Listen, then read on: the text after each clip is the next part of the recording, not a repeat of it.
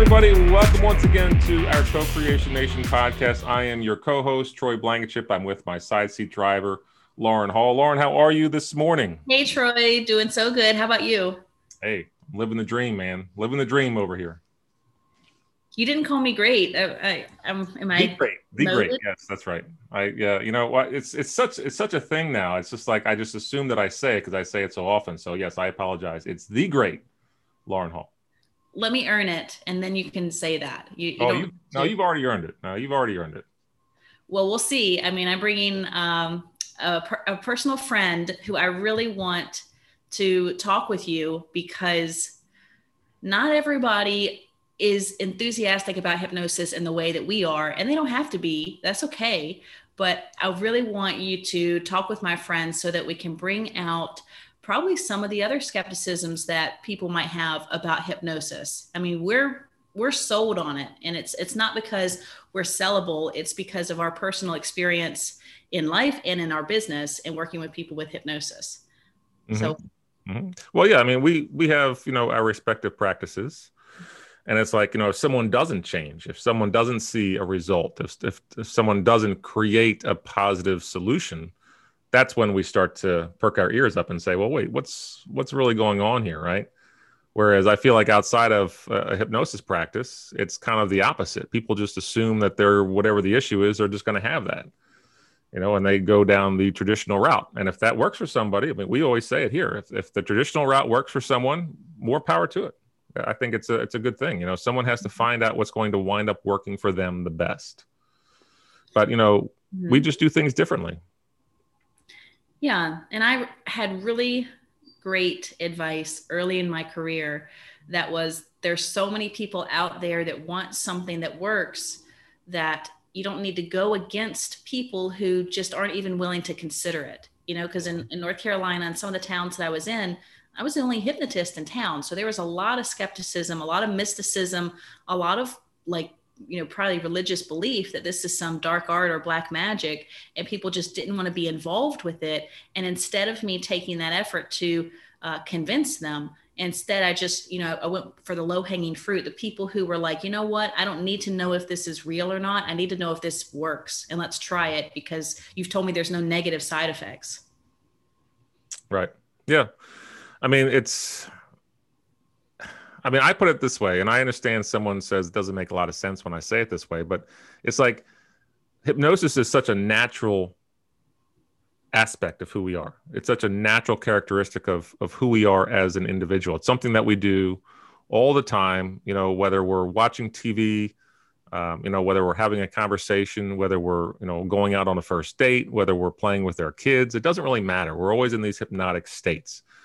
If someone comes to me for, you know, anxiety or stress or fear, and they've had this for the last ten years or so, you can argue that they're already in a state of hypnosis because they're in this state of, you know, this repetition goes on and on and on. So I always say, you know, at this point, belief is not really necessary for the change to happen. Mm-hmm. Now, that being said, I always say that it's better to have an open mind. You know, it's better to have the experience than not, to understand, right, how this works and how this can work for you. But, you know, when it gets down to it, you know, somebody can come into my office. They may not even believe in what I do or believe in the testimonials that they've seen from my past clients. But if they just follow the steps and trust themselves and walk into their own empowerment, good things can come from that. Change can come from that. And so that's the open mind that I'm speaking about, right? It's not somebody has to come in and believe, you know, every single word I say, because it's not my life, it's their life, right? What are we changing for you? How am I helping you? That's the most important part.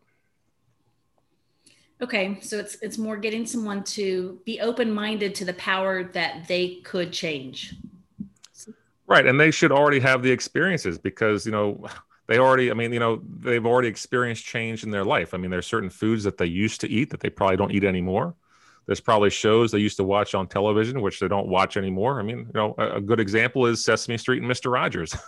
I used to watch Sesame Street and Mister Rogers growing up. Do I watch Sesame Street and Mister Rogers anymore? No, I don't.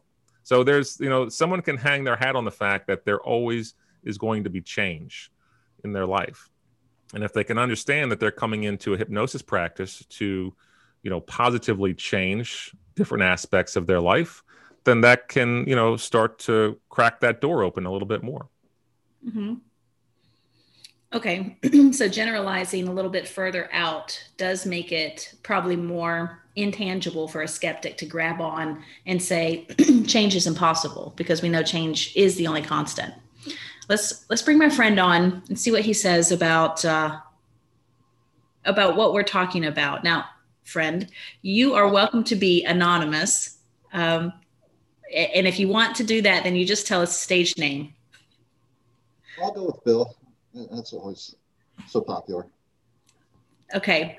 Welcome, Bill. Thank you for being with us today. Good morning. Thank you for having me.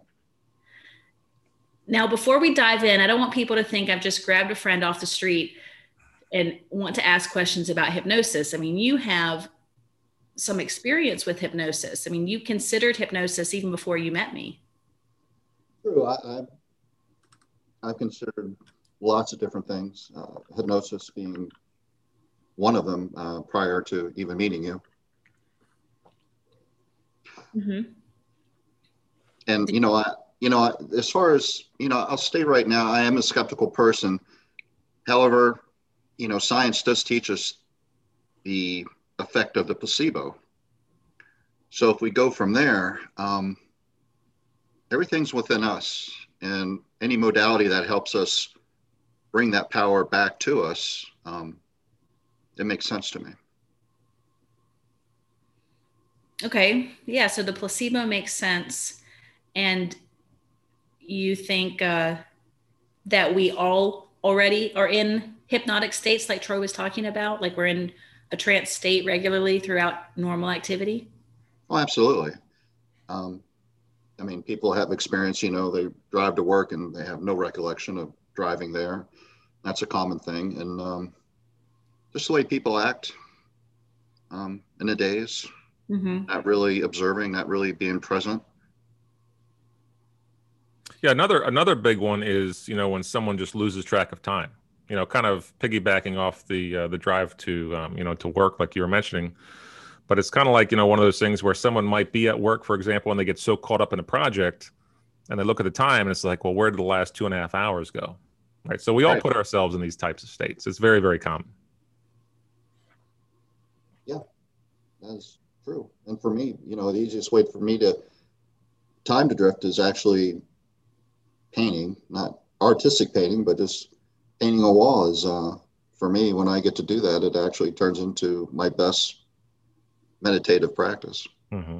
Mm-hmm. Yeah, and I mean, I, I understand what you're saying, you know, because uh, we were talking before we hopped on here, you know, I, I even have my own clients come back to me and they say, you know, it's difficult to understand this process. It's difficult to wrap my mind around it, because if I didn't have this experience, if I didn't see this change, if I didn't feel or experience this change myself, I don't know if I would believe it.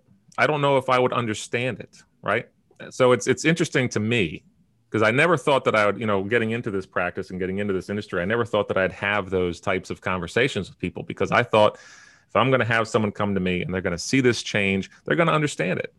They're going to, you know, walk around and they're going to say, hey, listen to my story. But that's not the case all the time. Sometimes it is, but sometimes it's not. You know, it's interesting when I have these past conversations, you know, with, with my uh, previous clients, and they'll say something like this, mm-hmm. you know, I was talking to a friend and I was trying to explain them my experience. I couldn't do this. I couldn't drive down the road, for example, and now I can. And they look at me like I've got, you know, two heads sometimes. So uh, it's, you know, a good, a good example. I was telling Lauren about this too. It's like, you know, you can tell someone all you want that a fire is going to be hot and you're going to get burned. But unless someone actually gets burned, they don't understand the experience. They don't understand how hot that flame is.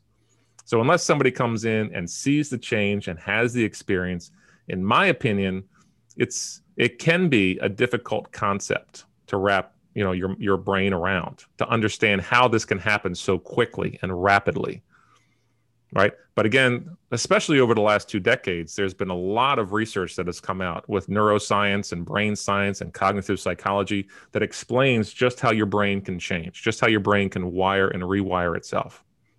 Mm-hmm. And getting back to your point, Bill, it's you're absolutely right that all of this change is in yourself. That's why, you know, for, for my practice, and Lauren does this too, it's all about having someone understand their own true personal power, realizing their own true personal strength and walking into their own empowerment. Because it's, you know, when I'm working with somebody, when Lauren's working with somebody, it's like, we're just teachers, we're guides, right? We show someone the path and we tell someone to walk down this road. It's up to them if they want to do it. It's their life. It's their choice. Does that make sense? Well, yeah, it does. Um, you know, I, I think maybe some people have a hard time understanding things that they're not used to. Like you said, grabbing a hot pot is one. Effective communication, of course, uh, um, and being able to understand what was being told to them, because everybody has their own perspective. And when you say hot, well, that might, the definition of hot is not as concrete as, so it yeah. lends itself to that misunderstanding. Yeah. It's subjective. It's subjective to the individual. And right. the other, I mean, the other reason is that, you know, and that's why we started this whole podcast is, you know, we feel, both Lauren and I feel, that hypnosis has been, you know, there, there's this concept, this, there's this idea, there's this stigma about hypnosis where, oh, it's just that silly, entertaining stage show thing. And that's all it is.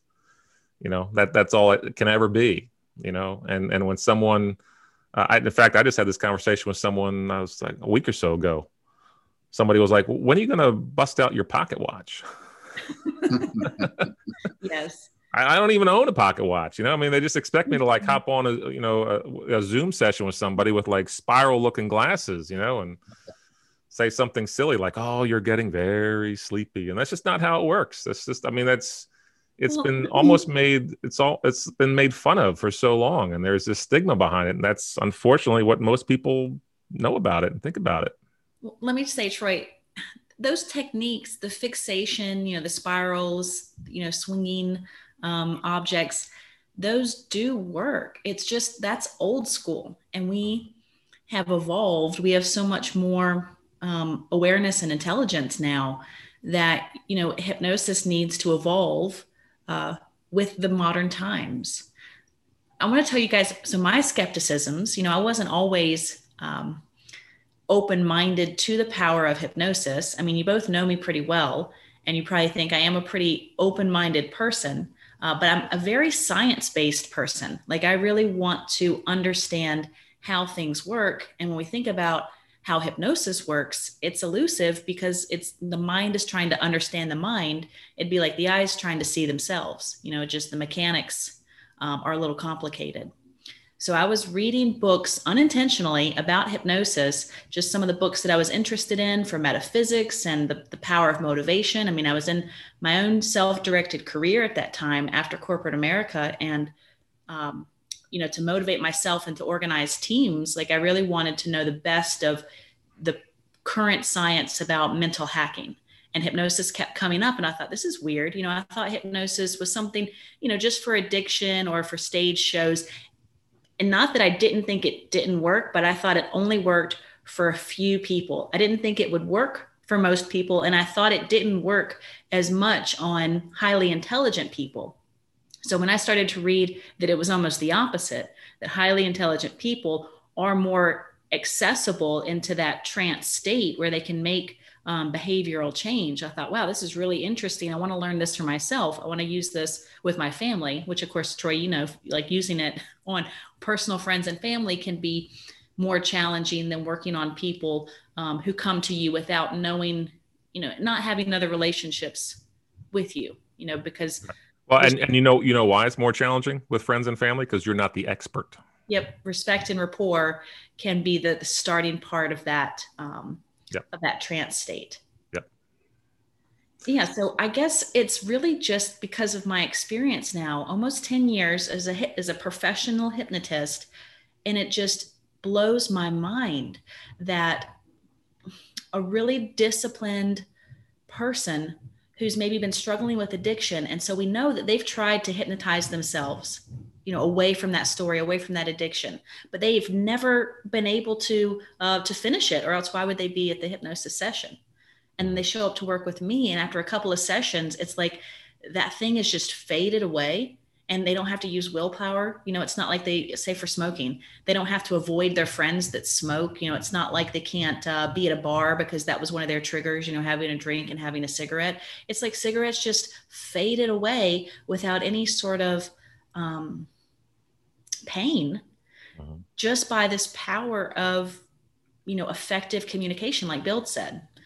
So it's very convincing for me just because of my like firsthand experience as a hypnotic operator. So Bill, maybe you should be a hypnotist. Well, thank you for that. Um,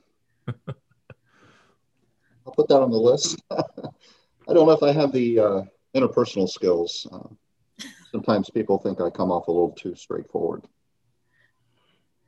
Well, you were an engineer. I mean, you know, so that's, that can attest to some of that straightforwardness. And I've worked with a lot of engineers as clients. Um, and they're really great subjects because they, they can really compartmentalize and, and, and follow instructions in sort of a straight line. That's cool. Uh, most people like that are like that. Me following instructions. That's, I try to forge my own path. And that might be some of my problems I've had with seeking um, help. So Bill, I'm just curious, what, what kind of questions did you have for us? Because we brought you on here and we just kind of want to have a, a conversation and discussion with you. And, you know, I, we're just, we're just kind of curious, you know, what, what you kind of had for us, what, what kind of ideas or questions you had for the two of us. Well, I thought it was kind of interesting what Lauren just said about, um, you know, her surprise at hi- the higher end of the intelligence spectrum uh, that people fall into are actually easier to be hypnotized. And um, I'm surprised by that. Um, I'm kind of trying to think of why that is. Mm-hmm. I have an opinion on it, and it's because in hypnosis, you are... You are creating non-tangible imagery. And if you have, you know, uh, I don't want to say more focus or more creativity, because there's a lot of people that I work with that are, you know, maybe even have like A D H D um, or are telling me they have no creative abilities, and they are still uh, highly suggestible in hypnosis because, you know, they, they follow instructions. They allow themselves to be submerged to um, the creative story that I'm, you know, using, right? I've taken over their reins to help hypnotize them, even though it's a participation that they're being hypnotized uh, truly by themselves, truly by their own uh, willingness to follow along to the best of their ability. I mean, sometimes, you know, people get so relaxed, they fall asleep. More times they feel in between that being asleep and being awake state. But a person who's able to make complex images in their mind, they're going to use my story and compound it. Um, and I tell people, you know, when I'm using imagery, like say my imagery is I've taken you to a beach and I'm saying, you know, you're walking on the sand uh, and you see the clouds. I mean, it's your imagination. You're in control. If you'd rather be on a mountain um, by a stream and it's night, you know, under the stars, I'm not going to know what's going on in your head. And that imagery really isn't even a detail Uh, that is making the effect. It's the subconscious emotional state. And in that emotional opportunity, my tactic is I'm always resourcing. I'm either bringing resources in to, you know, support the experience that you want to feel, or I'm creating opportunities for you to remove the problem, right? Maybe there's a box and you throw all your problems into that box, and then you throw that box off the cliff, or you, you know, you throw it into the ocean. So does that make sense, where a person with int- higher intelligence has um, a little more tangible presence in that state? No. Um, I, I, I still don't, I, I, I don't see that relationship. Um, so it's my understanding, um, you know, more spiritual realm is dis disengaging your mind so yourself can find its own answers and get the mind and the ego out of the way. And I had assumed, like meditation, I believe that's meditate, that's how meditation works. But um, I thought hypnosis would would be just that, is turning off the mind to allow it to be reprogrammed into different thought patterns. Um, that's how I thought it would work. Yeah, I, I would say I would say that's probably how a lot of people think it think it works. Okay, yeah. So how does it not work that way? So, well, so in my experience and in, in my practice, when somebody comes in for me, right, someone thinks the way that you just talked about there. Someone thinks, oh, I'm just going to kind of fall asleep and you're going to do whatever you're going to do. And I'm going to come to at the end of it and I'm going to be fixed, or it's all going to be better. Right. Right. That's kind of the idea behind it, because they've seen the stage show, right? They think they see the pocket watch. They see the spiral glasses. You know, they have people saying, oh, you're going to get very sleepy. So people just assume that that's how it is. My counter to that is when someone comes in and works with me, it's about showing somebody how powerful they are. If they're not in control of this experience, how can they possibly change? If they wind up falling asleep, how can they possibly learn anything to change? Does that make sense? They have to be consciously aware, but relaxed enough where the suggestions that we present are going into their unconscious mind, but they are in control of the process. Because in my, in my market, anxiety is an unconscious program. So somebody can do all the conscious stuff that they want, you know, whether it's meditation, although that can slide into unconscious a little bit, but meditation, eating right, exercising, breathing techniques, affirmations, right? But they're not getting deep enough to the unconscious patterns and the unconscious programs. It's a copy and a paste. What is the thing that's making you feel anxious, right?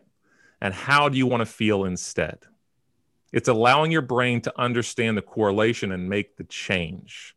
You have to be awake for this process. You have to be aware of this process. Just like you and I are having a conversation right now, it's the same process in hypnosis. We're having a conversation. When somebody comes in with me, I'm not dropping them down. And that's, that's the great thing about different styles and different, you know, variables. Lauren has a different style than me. But I can tell you three quarters of my session, most of my session, is just having a conversation with somebody, because it's called conversational hypnosis. We have to allow your brain to understand the correlation and make the change between what you don't want anymore and what you do. And the fact that somebody comes in and they've had anxiety for the past fifteen years, it's become a bit, it's, it's become a habit. It's become habitual, right?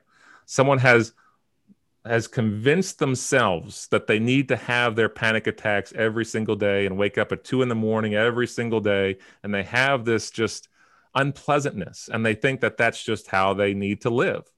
But getting back to what we were saying about before, you know, the congruence, somebody coming in and raising their hand and saying, I want to work with you, is enough to have someone have that open mind, that change is possible. Basically what they're doing is they're telling themselves that they're tired of feeling like this, and they want to feel freedom. They want to have relief. They want to have this positive change. And in my opinion, and in my experience, the only way that someone's going to achieve that is if they show their brain something different, and they have to be in control of that experience, because if they're not, they're leaving it to chance. They're already out of control when somebody comes in, because the anxiety is living their life for them. The panic is living their life for them. They've lost control. So this is a, and this is a process about you getting back in control of the experience and showing your brain how you want to feel instead. That's where the change happens. Does that make sense? Uh, the desired outcome makes one hundred percent sense to me. I agree with that totally. Um, perhaps you could explain to me, you know, as far as being present during the hypnosis session fully, how about subliminal messaging, marketing, mm-hmm. uh, other things that make people do things that they don't normally do, or at least do things that they're not even aware that they're doing and being affected by. And subliminal marketing, I mean, There's a lot of study in that, a lot of yeah. things you can look at that makes that, it's absolutely a real thing. And those people aren't mentally engaged. It seems to be more subconscious. And that's why I'm, I'm having a hard time with uh, thinking of hypnosis not being for the practitioner to dive right in directly to the subconscious once they remove the mind out of the way. So real quick, I, I think Lauren would be great for this, but real quick, understand that someone is not in control when they're being subliminally spammed. Does that make sense? They're not in control of that process. The only reason, the only, the only reason why they know that they have a subliminal message is because someone has told them after the fact, oh, you're buying this product because of right. this. You're doing this because of that. The difference is in hypnosis, someone is clearly understanding of the reason why they're coming to you and they're making that change. Does that make sense? So there's a difference between control and lack thereof, but I'll let Lauren take it. Yeah, thank you, Troy. I've got so much I want to say on this. Um, and I loved what you were saying, Troy and Bill. I love what you were bringing up, because I know a lot of people uh, they have this interpretation of hypnosis. So think about when the conscious mind is out of the forefront, that does not mean people are in a, a zombie, asleep, you know, non-present uh, state. It's, it's almost the reverse. Um, so when we are sleeping, you know, at, at night, hopefully, if you're getting good sleep, there are parts of your brain that have become active that are normally not active. So really, a lot of people are living in such a emotionally numb uh, repetition of life that their brain is, in a sense, asleep. So what Troy and I are using hypnosis to do is to wake back up parts of the brain where a person can feel in their own control. So they don't have this subliminal, you know, marketing, right? Uh, society's plan um, as, as the hypnotist that's hypnotizing them. Instead, they become their own hypnotists. The subconscious does not use English or logic. You know, it, it doesn't use the complexity of, of language, you know, if this, then that, because it doesn't multitask with um, contrasting ideas, right? It either is or it's not. So if you think non-smoking, then you're just seeing uh, an image of you or other people smoking. You're not seeing an image of not smoking, because that would be an image then of good breathing or great health or whatever you, you know, associate to. So you only see one image in your subconscious at a time. And when you are using Uh, subliminals to influence a person's subconscious, then you want to uh, excite their emotional state, right? The, the pleasure and pain model. And you want to be repetitive. The subconscious, we believe, is like a child, you know, um, not in its naivety, but in its simplicity. So you want a, a simple message that is generating some emotion, and then you just repeat that. And you could use a lot of different techniques, or in hypnosis, there's a technique called the direct drive. And the direct drive, what would be, you know, ten to thirty times of really just iterating in, even maybe in one session, but usually you would, might have a couple of sessions where you just direct drive in whatever message. And because that message is simple and it's um, geared towards an emotional state, I mean, most hypnotists are using positive psychology, but some use aversion. Um, right off the bat, I'll use aversion, which is uh, it's it's not a negative image, but it associates maybe something they're addicted to in a negative way, right? Like cigarettes taste like, I don't know, rotten fish, you know. It, and I'll use that after I've used uh, that technique I was talking about, resource allocation. If somebody's being stubborn, or if they're having um, no results, or if they uh, are being you know, maybe combative, to say, well, you need to hypnotize me. And I'm, I'm had, you know, meant to instead share the responsibilities of we together are hypnotizing uh, and rehypnotizing and dehypnotizing that story that you are somehow addicted to this thing, because uh, the body chemistry can change really quickly. Like our taste buds, um, our perspectives, right? Our memories are always changing. So there's no definitive way that you have to be, but if you want to continue to change and be a similar model as to what you have been, you have the power, right? That's me and Troy's model. You, you guys, we each have our own power in our hands.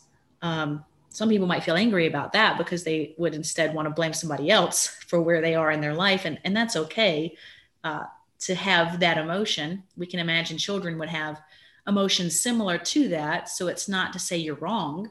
Exercise your subconscious. And um, I don't know. I, I hope that that those different points like con- concluded together into a, a larger point. Let's check in. Bill, did that, what does that make you think? Yeah, it's not what I wanted to hear because, you know, I want to go to a hypnotist and them do it. Right. Them fix me. Um, I've been trying to fix my, you know, get to a better place, um, improve my emotional stability. Um, it's not easy. And people like easy, and I'm no exception. So yeah, that, why, that is, I'm just curious, Bill, why do you feel like it's not easy?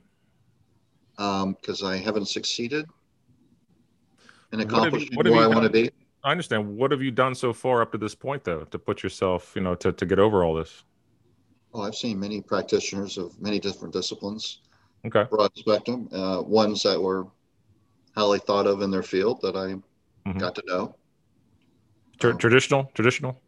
No. Well, that, everything. Okay. Uh, I don't, there isn't anything I don't think I've tried that's at least in the normal, well, not normal, but that's known to me. I have definitely tried. Have you done hypnosis? Yeah. Okay. And was it, what, what kind of, I'm just curious, what was the experience with hypnosis? Kind of the, the thirty thousand foot view. Um. I didn't feel like I was hypnotized. Um, mm-hmm. Been a couple times with two different practitioners. Mm-hmm. It's pretty much the same. Um, I mean, I've, I've been to a psychiatrist and, you know, I hear them talk and I get about, I had about the same effect mm-hmm. as anything else I've tried. Yeah. Well, I would say, I would say the brain likes easy, right? That's yes. how the brain learns the best. It, it loves easy, right? So when you, when you, I mean, look, we all break habits and make habits all day long. We're just not consciously aware of all those habits. We're only, be, we only become aware of a habit when it impacts our lives, whether positively or negatively. So when you say, you know, it's, it's not easy, I would agree with you based upon your experience. If you've tried all these things and it hasn't happened, right? But here's the thing. When I have somebody come to me in my practice, they've been dealing with anxiety for, let's say, twenty years, right? They're still at a point where they feel like they can do something about this issue to get past it. So in a way, they're still having belief in themselves because they feel, even if it's an ounce of empowerment left in them, they really feel like they have the ability to do that, right? So the brain likes easy. That's how these are designed. I mean, I can't speak for anyone else that you went to, right? I can't even speak for Lauren's practice. But for me, it's, we design this to make it easy for your brain to understand this concept of change because it's you that's doing it. I, I haven't said this story for a long time, but I'll say it here. It's like, you're in the driver's seat and I'm in the passenger seat, right? And you can decide where we're gonna go in this car. You can make the left turns, you can make the right turns, you can hop on the highway and go at one hundred miles an hour if you want. And I have a map. I'm your navigator, right? And I'm telling you how you can get to your destination. I'm telling you the best possible way to reach this result and reach this solution. But it's up to you, because you're behind the wheel, to get us to that point. And you can make the beeline for this destination, or you can take the side roads, man. It's all up to you. So I haven't said this story for a long time in my sessions. I used to say it a long time ago, and people could understand that because they're like, well, I've done all these things. I've tried all these things, and maybe I was taking a different road, or maybe I was taking a different road that wasn't leading me to where I want to go. So when you sit here and tell me and tell Lauren that you're not where you want to be, it's just you have to change the road. You have to understand and get your brain behind the fact that, you know what, change is easy. You know, in the market that I work in, the change work that I do, this is how the brain likes to learn. This is how the brain makes habits. It creates habits this way. So it's just a little bit of tweaking, a little bit of amending, right? But the fact that you're still searching and still looking for a solution tells me that you have great character. It tells me that you're still looking because you believe in yourself.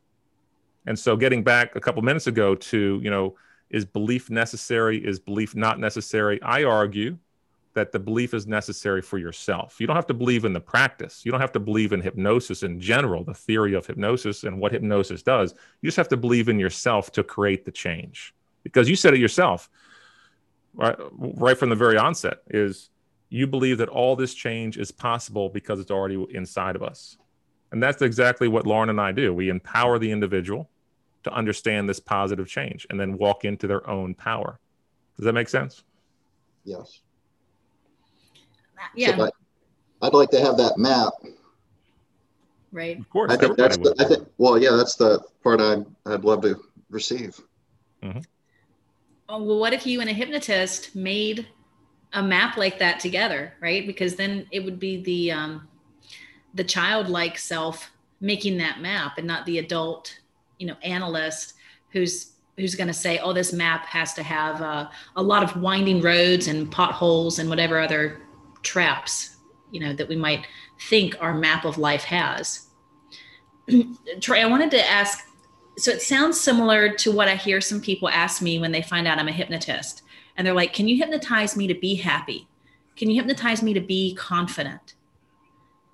Right? Yeah. And it's like, we can use hypnosis. You already are, even before you work with the hypnotist, um, to feel feelings, but to be a feeling, you know, to have your entire life as you being that category of happy, like that's a very uh, distant, intangible state, because your brain doesn't want that state, because that, that state is almost emotionless. Mm-hmm. Because you need contrast in order for your brain to have, you know, perspective and depth. So I will say, when I'm hypnotizing people for goals like that, happiness and confidence, is that I'm creating resources for that experience to happen more and more in their daily life. And it's almost like you're in the experience now of being more happy and more confident, but it's only as you look backwards and then you think, wow, I do actually feel different. And what I've even heard people say is, I don't know if it's the hypnosis that had me feeling this different way. I just feel different. They feel what they feel right in that present moment.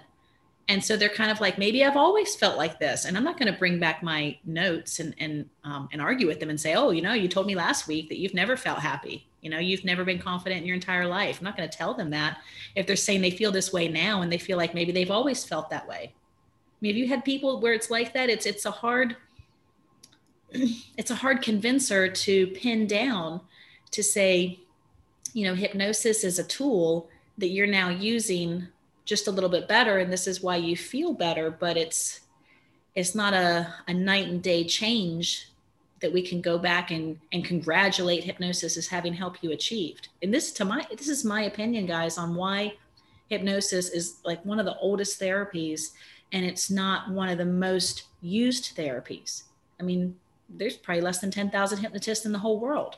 There's maybe ten thousand, you know, massage therapists, which, you know, twenty years ago wasn't that common.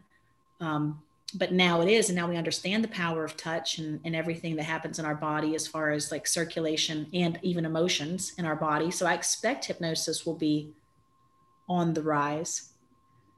But what do you think, Troy? Do you think that that, that kind of helps to Bill's point on, you know, what hypnosis is as far as giving like tangible evidence that it works?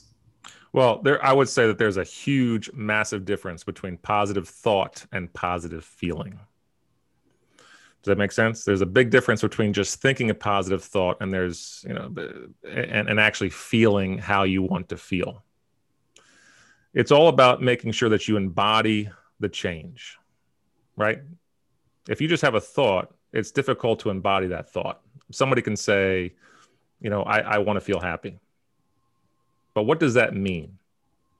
if somebody, you know, embodies and allows their brain to try on, how does it feel when I'm happy? Where do I feel it in my body? How do I know I'm happy? Right? How does it move in my body? How do I know how I'm happy when I walk out my door? And you allow someone to try on this feeling of happiness or confidence or whatever it is. It's a big difference. And the brain will understand that a lot better and a lot more easy than just a positive thought. That's why, you know, getting back to Bill's point, it's, you know, when you have affirmations, I mean, I'm not saying I don't believe in them, but there's a time and a place for them. And if somebody comes to me and they have anxiety or stress or fear, right? It's like, if they're be, if they're doing affirmations, it's like all they're doing is they're throwing a Band-Aid on an issue that needs to be addressed a lot deeper. So how do you do it?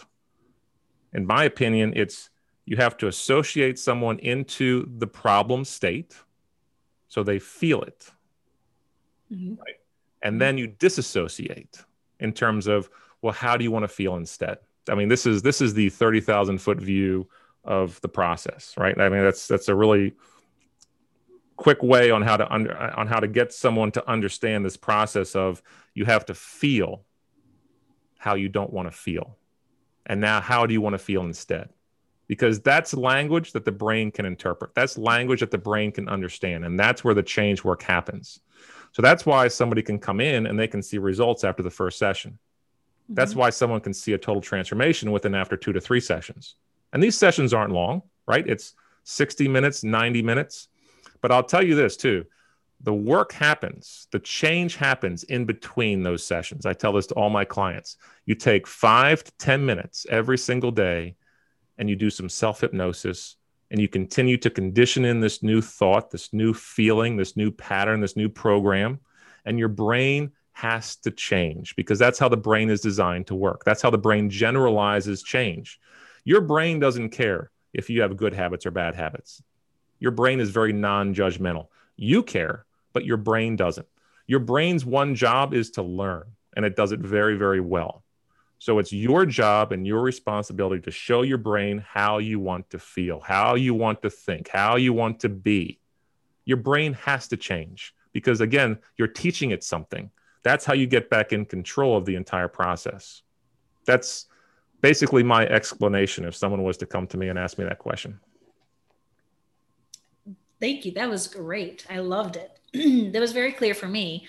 Um, and, and it helped me really see where, you know, Bill's probably coming from ahead of him even trying hypnosis. You know, you watch a stage show and you see, you know, an audience with, you know, just a ninety minute one-time thing. And some of the people on the stage are, you know, experiencing walking on dead, uh, or not dead, but hot coals. They're, you know, I've seen somewhere they're putting needles in their arms, right? They're drinking vinegar. Um, it tastes like water. Like they're doing these off the wall, dramatic things,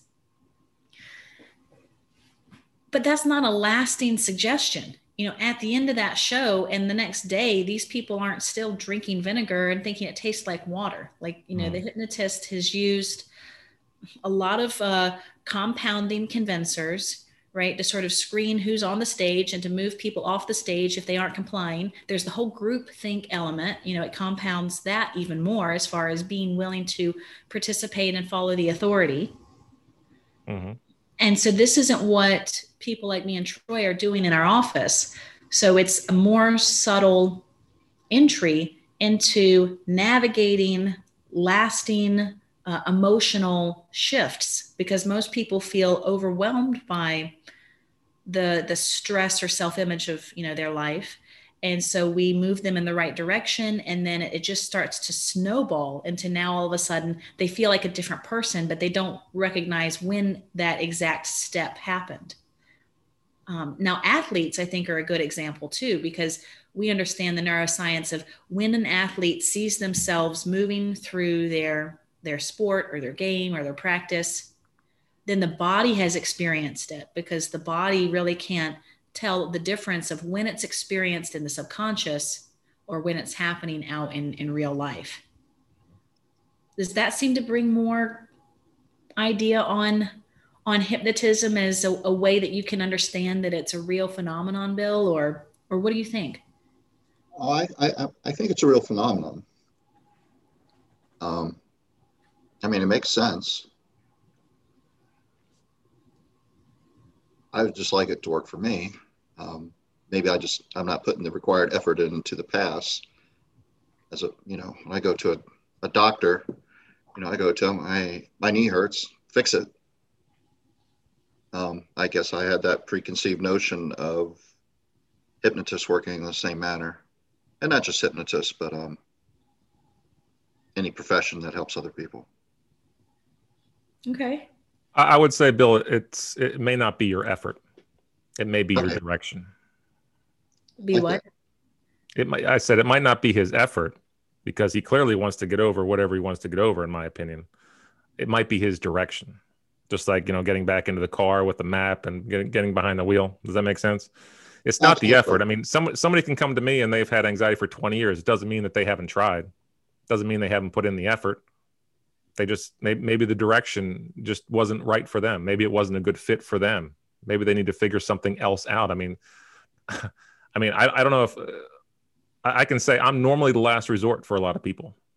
You know, they've done everything that, that they can think of before they come to me. That's just normally how it is. You know, they've done traditional, they've done talk therapy, they've done acupressure, they've done acupuncture. I mean, it's, you know, and I get it, because that was me too. That was me at one point. You know, I, I had done everything. I mean, I had anxiety at one point. It's, I mean, everyone knows that by now, I'm sure. Uh, you know, and so it's just like one of those things where it's like, you know, what do I have to lose? No one told me about hypnosis. I never dreamed that I was going to have a, a profession in hypnosis, mm-hmm. but you know, it worked for me. I mean, my doctors wanted me to go on medicine. I just didn't feel like it was right for me. So I said, no, I had done everything that you can think of. So I, I had done it. It was, you know, when, when I look back at my experience, it was my direction. It wasn't that I didn't want to get over it. I did. Who wants to live another day with anxiety? Nobody. Yeah. You know, you want to get back to you. And so I did hypnosis, and now I believed in it so much that, you know, hey, this is what I do for a living. But it was the direction.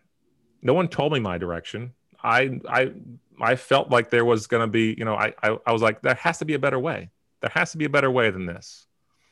And so I did my own research and I found this out. And now we have a podcast, which I work with the great Lauren Hall. I have to remember to say that now. The great Lauren Hall. Have, no, you don't have to remember it.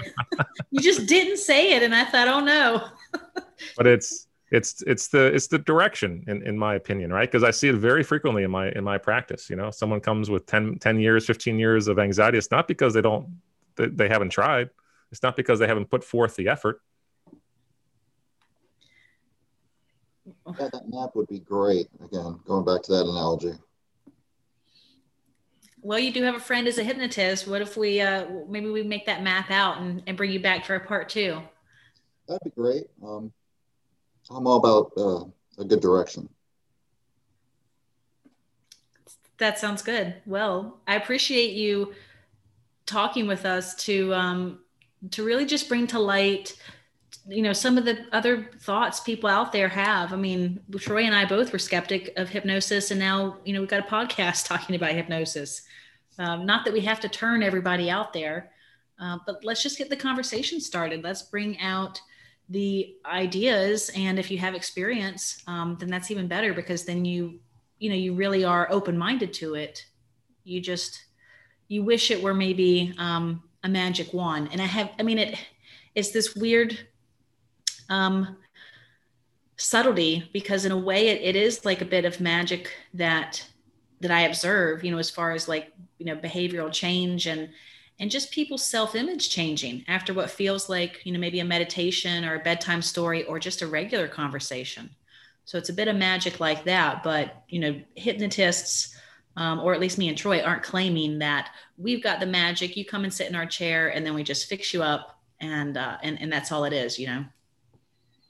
I, I always say, and, and I mean, I always say this, right? Someone, someone needs to be tenacious. Someone needs to be tenacious with making sure they change the course of their life, right?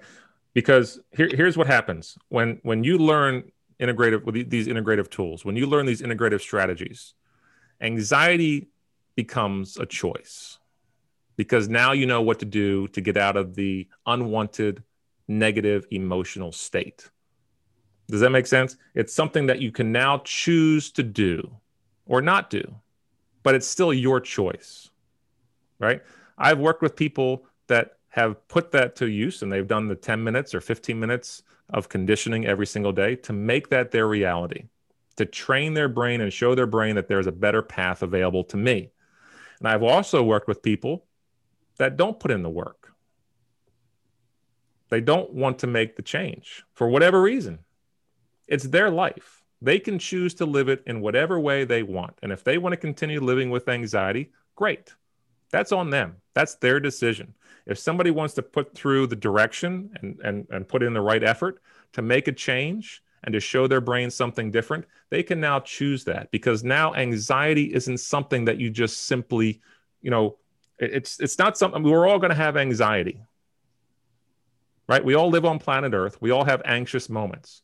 It's how you react to it that makes the big difference, right? And again, it's not just anxiety, it's any negative emotional state. Feeling. Yeah, we want to, we want that. I mean, I don't want to exclude feelings, mm-hmm. um, maybe terror. I don't know, but people, you know, people love scary movies. So maybe you, you choose the emotions that you want to experience, but your body, the chemistry in your brain, it wants to be um, as much on, you know, capable of, of the spectrum as what exists, and new ranges of emotions. I mean, this is what we're talking about with P T S D now, that people who have had, ha, who have had traumatic experiences, which really is every person, every brain, every child who hears a parent raise their voice or, you know, put them down, um, that's a trauma. And so all of those traumas have enriched our emotional capacity. So you don't want to not have these emotions. You want to have the power to get past emotions that you don't enjoy. And so I don't want people to think that the effort takes a lot of energy. You know, when you're coming to a hypnotist, or like Bill has done, when you, when you show up and say yes, I mean, that in a sense is a contract, right? Troy, don't you call it the hypnotic contract? It doesn't have to be a paperwork. It's an agreement um, that you are ready. You are ready to let go of holding on to the past problems, because that has taken effort. That takes more effort than the uh, the real solution state, because your body wants to feel at peace. It's, it's the same. It, it's they're they're making, if you want to call it a contract, it's the same. It's the contract they're making with themselves. It's the same congruence as somebody's going to raise their hand at a stage hypnotism show and say, "I want to hop. I want to be up on stage." It's the same thing. Mm-hmm. It's congruence. It's someone raising their hand at the stage hypnotism show saying, "Hey, this would be fun. This would be great to experience."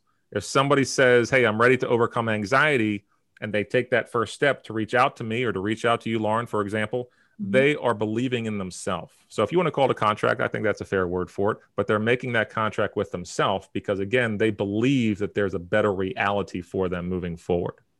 So yes, I agree. When someone does that, that's it's a signal to me that at least they're open-minded to the experience. All right, Bill, well, we'll get your contract then. Super. You know, everybody loves these contracts, but... Uh... Yeah, I'm looking forward to uh, living my life to the fullest. Yes. Well, thank you so much for bringing your your questions and experience, and uh, we'll we'll bring you back on after after your contract and roadmap and and life change are uh, visceral for you. So stay tuned, guys out there listening, and uh, thanks for your time with us today. You can check thank us you, out. Yeah. Thanks, Lauren, thanks, Troy. It's nice meeting you, Troy, and um, thank you.